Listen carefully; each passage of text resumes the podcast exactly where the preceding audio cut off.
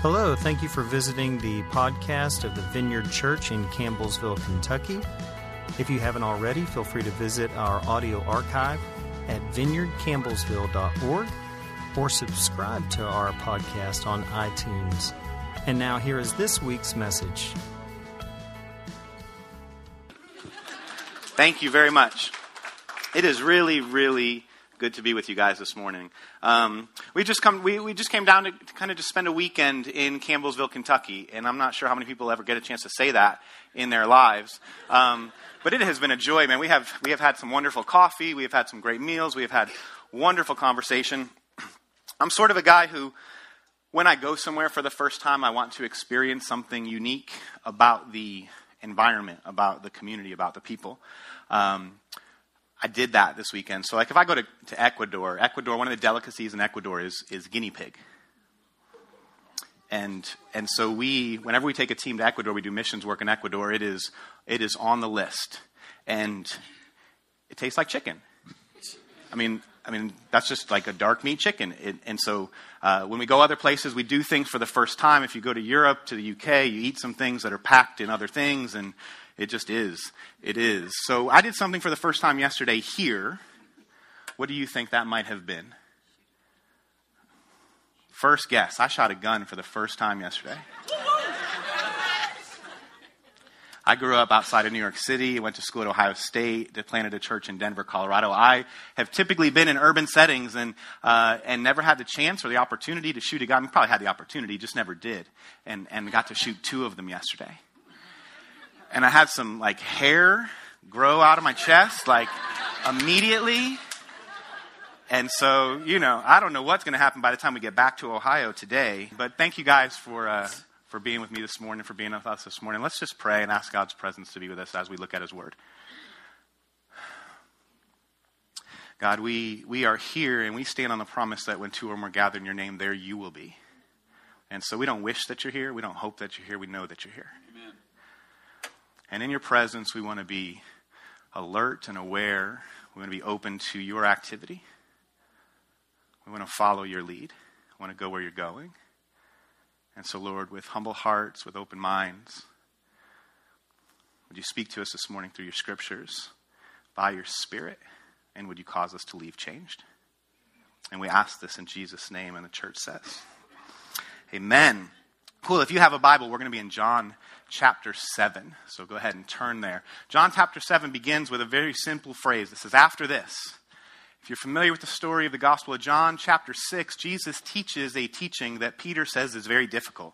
He tells people he's gonna, they're going to have to eat his flesh and drink his blood. That's a very challenging teaching for folks who had no concept of what communion was going to be. They didn't understand the meal and the symbolism, and so a lot of people left. And Peter says to Jesus, uh, That's difficult. People don't quite get it, they're not sure what you're up to. And he says, That's okay. You want to go too? And Peter says, where, where, where else will we go, Jesus? You are the one who has the words of eternal life. John 7 begins with after this, after this scattering of people who found Jesus' teaching difficult, it says that he wanted to continue to teach but was not comfortable going to Judea because people were looking out for him and wanting to kill him. The leaders, the prophecies, the Pharisees were uh, prophecies. The Pharisees, the Sadducees were looking for him in a unique way. John 7 starts this way. After this, Jesus went around in Galilee, purposely staying away from Judea because the Jews there were waiting to take his life. But when the Jewish feast of the tabernacles was near, Jesus' brothers said to him, You ought to leave here and go to Judea, so that your disciples may see the miracles that you do. No one wants to become a public figure, acts in secret. Since you're doing these things, show yourself to the world. And then the, the modifier of that statement follows it. It says, For even his brothers did not believe in him. If you hear that conversation between brothers, you realize they are just simply being brothers. They're being sarcastic. They're saying to Jesus, Listen, if you are who you say you are, and if you're prepared to do what you say you're going to do, then you should, you should make this a public thing. You should find the largest platform you can find and communicate who you are. You should demonstrate your miracles so that people would believe because, well, we don't really believe. We don't really believe your claims. We don't really believe that you're in the business of healing, of saving, of delivering. And Jesus, interestingly, says, You know what, guys? And, and I have an older brother. And I've had these interactions, and those of you that have siblings, you have these interactions where it's, it's that sarcastic edge of saying, if, you're, if you are who you are, do, do your stuff, man. Like, like, be the guy. And he goes, listen, for you guys, any time is the time for God to act. For you, it only makes sense for God to do what he should do in your timing. But it's, it's not my time yet. John says that phrase regularly as he recounts Jesus' ministry. It's not his time yet. Jesus had a patience. It's true for many of us, isn't it? We can actually come to Jesus with this same brotherly attitude. God, if you're really God, why don't you heal my spouse? God, if you're really God, why don't you draw my wayward child back into the faith and into the fold? If you are really who you say you are, why won't you do this thing now when it makes all the sense in the world? And Jesus says to us, as well as to his brothers, sometimes it's not yet time. It's not yet time. Interestingly, it says, having said this, he decided to stay in Galilee while all of the rest of the community, this wasn't like just the family going up, this was everybody going up to Jerusalem for the party, for the Feast of the Tabernacles. After his brothers had left for the feast, in verse 10, he went also, though not publicly, but in secret. I find that verse very compelling. Everybody goes as they're supposed to, but Jesus does some work in secret. Sneaky Jesus. Sneaky Jesus. That's the way I title this mess. Sneaky Jesus. Do you know that right now some of us have an expectation of God to move in a certain time, and He's moving, but He's moving in a way you can't see? Amen? He's moving in a way you don't quite understand. He's moving kind of as you're rushing forward, hoping, wanting, doing something that you think is the right thing to do. Jesus is hovering in the background, sort of like a mountain lion. He's waiting for the right moment to pounce, to intersect, to intervene. It says he didn't go up in public, but he went up in secret. Now, if we continue in this text, it says it wasn't until halfway through the feast. Now, I've been impressed with all the banners in Campbellsville about the July 4th celebration, and we have come to find out that your city uh, effectively like doubles in size tomorrow, and that governor or state senators will come and participate in the festivities that happen in Campbellsville tomorrow. You'll go from 25,000 to 50,000. That Main Street will be lined 10 or 12 people deep for the parade. And that might be like the party of the year for the community. It might be the thing that you do. Well, feasts in the Old Testament, feasts at this time were seven day parties. They were this seven days in a row. They were everybody coming from all the surrounding areas, gathering in the center of town, gathering in the context of worship for seven days. So if you combine like the Super Bowl and July 4th, and the University of Kentucky winning the national championship in basketball, and doing it again the next year, and then you throw a party, that's comparable to what's happening at this time. Like when we hear words like feast, we think of Thanksgiving. Tame. When we hear feast and party and, and weddings and things in the scriptures, we contextualize it in our experience 7 p.m. to 10 p.m. on a Friday night. Lame. I mean, uh, like the way we picture, and actually, if we're honest, folks, the way we do celebration is tame compared to the people of God throughout the scriptures. And so, this is a seven day feast. This is a feast of seven days, celebration and dancing and joy.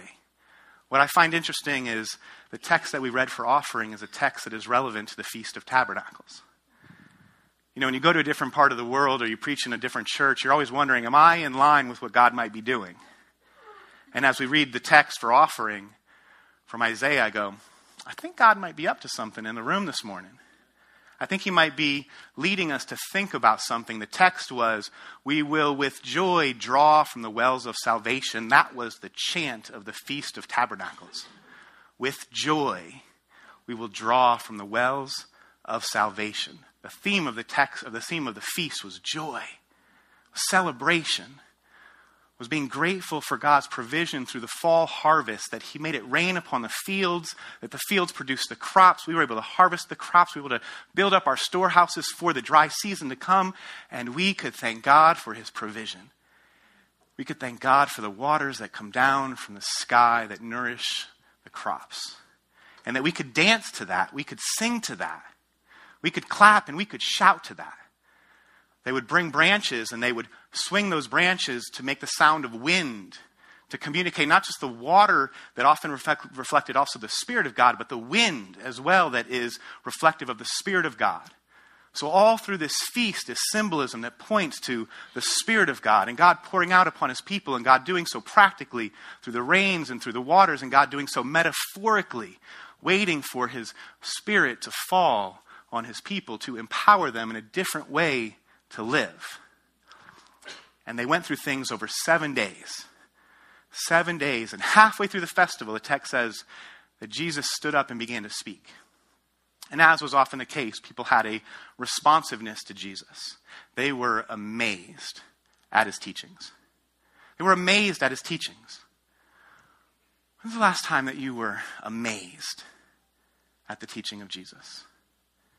When was the last time that when he spoke to you through the text or by his spirit or a word that came of encouragement prophetically through somebody else that you were just amazed that God met you in the moment at the right time with the right word and you were astounded by how much he cares.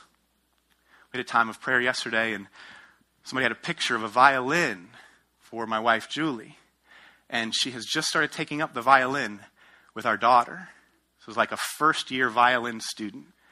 But it's a risk, isn't it, to take anything up for the first time? And God speaks this little picture, this beautiful little picture of I see you in the violin. I see you in the risk taking to learn something new, to endeavor into something new. And you think, gosh, he sees me even in the silly moments. He sees me when I behave and act like a child. He sees me when I smile. He sees me, and I am amazed at his attention and his care.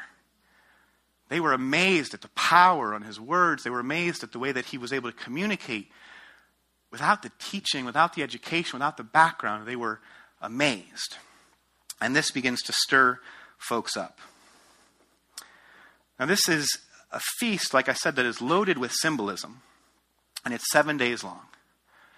And so the people are constantly being challenged to think about God's interaction in their life through what is happening through the religious activity. And there's part of the, the feast which was called the drawing of the water.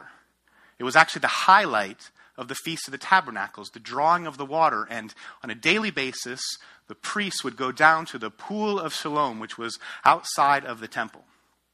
And with the most beautiful picture that they had for worship and for sacrifice and for sacred uh, celebrations, they would draw water and they would bring the water back and they would pour it out over the altar. It pictured what was happening by God's provision. It pictured the future to come of God pouring out upon his people. We sang a few songs about the, the pouring out desire, the cry of God's people to have him pour out his presence upon them. And so the people would gather along the path, and the priests would come off of the altar and they would go down to the pool and they would draw from the well and they would bring the pitcher back and they would move through the people, move through the crowd. They would come up upon the altar and they would pour the pitcher of water. And that activity took some time, and during that time, they would sing and they would chant and they would dance and they would wave the branches, and the sound of wind would fill the space, and they would say, We will with joy draw from the wells of salvation. And on the seventh day, this practice would happen seven times. Now, there is something unique about the repetition of something and the repetition of something seven times. I don't know how familiar you are with the, the different ways that numbers symbolize things, and specifically in the Gospel of John, they often symbolize significant things, but seven is a big deal. It's an important number. And on the last day of the feast, the priests would do this thing seven times. Seven times they would come off the altar, they would walk down to the pool.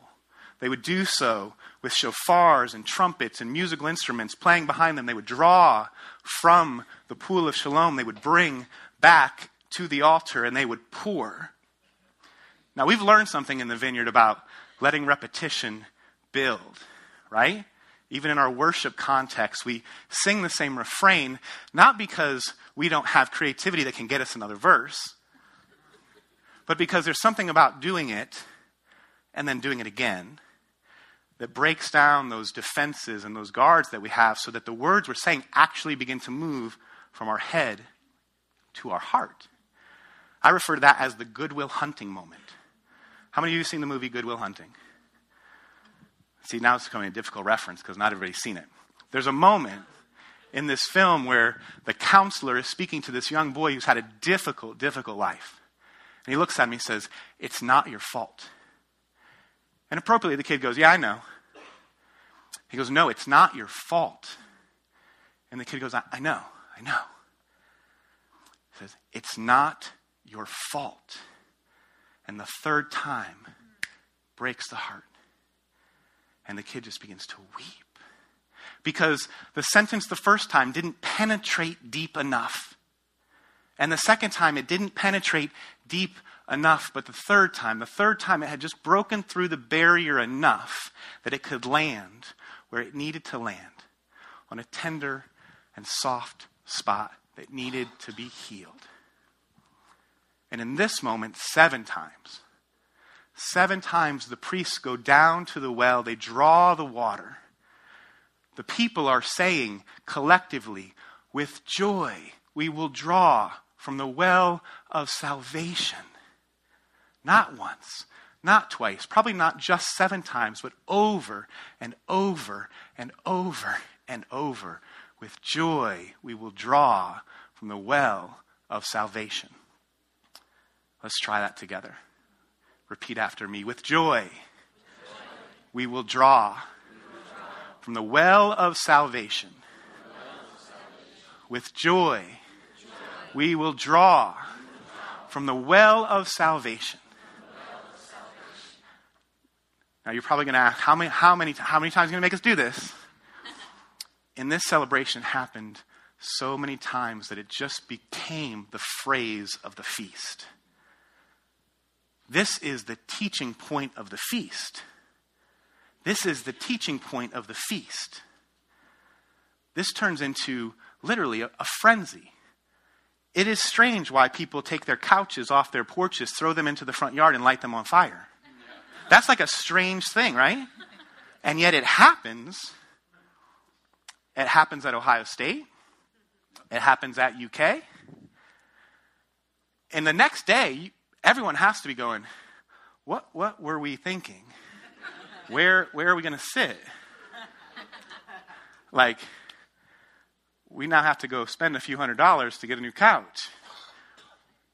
Like, it's a, it, there's, there can be something that can create sort of that frenzy, right? When we are so overjoyed, when we are so caught up in the moment, it just makes sense to be exuberant, to celebrate the middle of this feast says that Jesus, with all of this symbolism, with all of this activity, the drawing of the water, the dancing, the branches being woven and waved in order to sound like the coming, rushing wind of the Spirit of God, it says towards the end of John 7 that on the last and the greatest day of the feast, Jesus stood up and said in a loud voice, They're doing all this stuff. All of the people of God are being impacted by the symbolism of the Spirit of God being poured out, the water, the wind, the picture of God coming to his people and providing. And Jesus, off to the side, on the last and greatest day of the feast, stands up and in a loud voice says to the crowd, If anyone is thirsty, let them come to me And if you believe, drink. And from that person, streams of living water will overflow. In the midst of all of the symbolism, in the midst of all of the ritual, in the midst of all of the pointers to a future time, all of this activity, all of this celebration, Jesus says, that is this. All of that leads you to me. And if any one of you is thirsty, if any one of you is thirsty, come to me and drink. And if you believe, from you wells, streams, living water will flow. If anyone is thirsty, come to me. And if you believe, drink. So it leads us to ask two questions in a room like this today Are you thirsty? Are you thirsty? Thirst is an interesting thing. Thirst in the human body reveals lack. When you are thirsty, your body is telling you you're missing something. You're missing something. You need something that you don't have enough of. Most doctors say that most Americans live in a perpetual state of dehydration. And that things just simply like chronic headaches are solved more often by just beginning to drink more water. Now, I'm not a doctor, so I'm not prescribing anything in this moment, except to drink deeply of Jesus. What he says is if you are thirsty, if you can identify the areas of need and lack, if you can see the spaces in your life in which something isn't quite right, if you know that there's a, a hole or a gap, come to me. Come to me. Come to me. And there's a lot of options on the landscape. There's a lot of options. There's a lot of places you and I can run when we become aware of the need. I'm a huge coffee drinker. When I get thirsty, my tendency is to get a cup of coffee. If you are smart, that is not the right drink for you. if you're thirsty, go to the source of water that gives life. If you have a need, come to Jesus. And if you believe that He is the one who can satisfy everything, that if He is the answer ultimately to every question, that He is big enough to answer the core questions of every human's life Am I loved? Am I wanted? Am I accepted? Am I desired? Have I been made with purpose? If you believe that He is the center of those things, then drink of Him deeply. Drink of Him deeply. Take Him in regularly.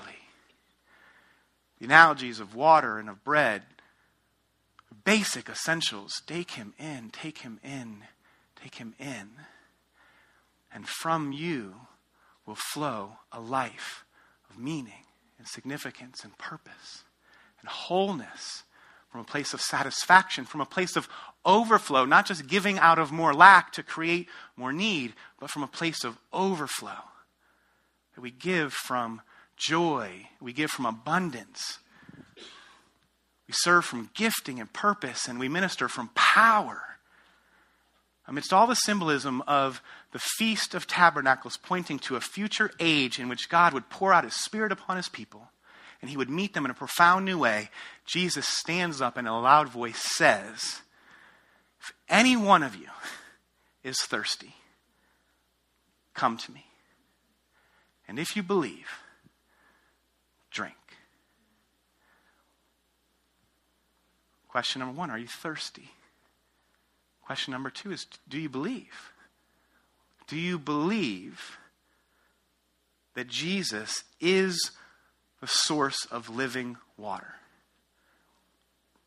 In Jeremiah, there's a similar text that says, My people have committed two sins. They have turned their back. They have forsaken me, the, the, the, fount of living water, and they have begun to dig wells, empty wells, things that will never bring life on the landscape.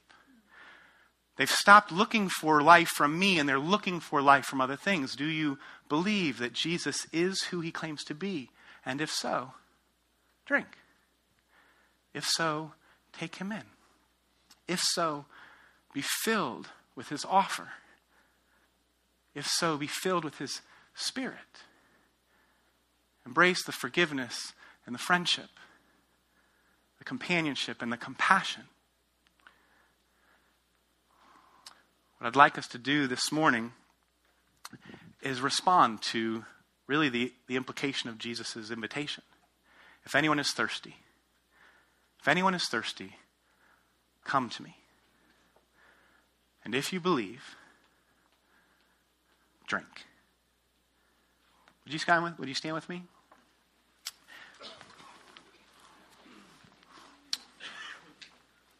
Ministry folks, I'm going to invite those of you that are part of the ministry team for the morning service to come forward. And as they do, I just want to invite God's presence to come. It is, it is for many of us not a question that we reflect upon. Are we thirsty? Are we thirsty? We can be aware that something's off, but we don't necessarily ask it from the, from the right starting point. We can have an outburst of anger, but that's just a symptom of need. We can be impatient at work. We can be sharp with our words. Those are, those are just symptoms. Those are the overflow, so to speak, the outward work of what reveals the lack on the inside.